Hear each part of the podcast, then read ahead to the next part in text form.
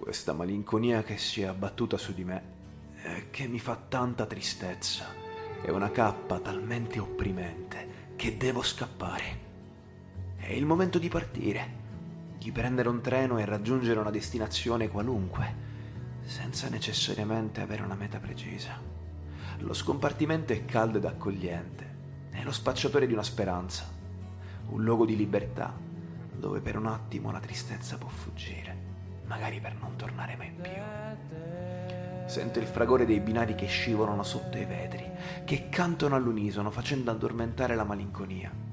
Ogni rumore deve essere preso con gioia, anche le fermate intermedie, perché rappresentano tante possibilità, infinite possibilità, di ricominciare e di trovare l'ispirazione. Ho finalmente deciso di partire e il gozzo dei pensieri melanconici inizia già a scemare.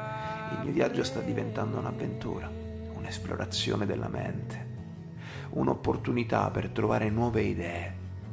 Io parto su questo treno portando con me la speranza di una nuova vita, di trovare finalmente la felicità ed auguro a me stesso un viaggio speciale, fatto di luce, di mente positiva e di grandi scoperte.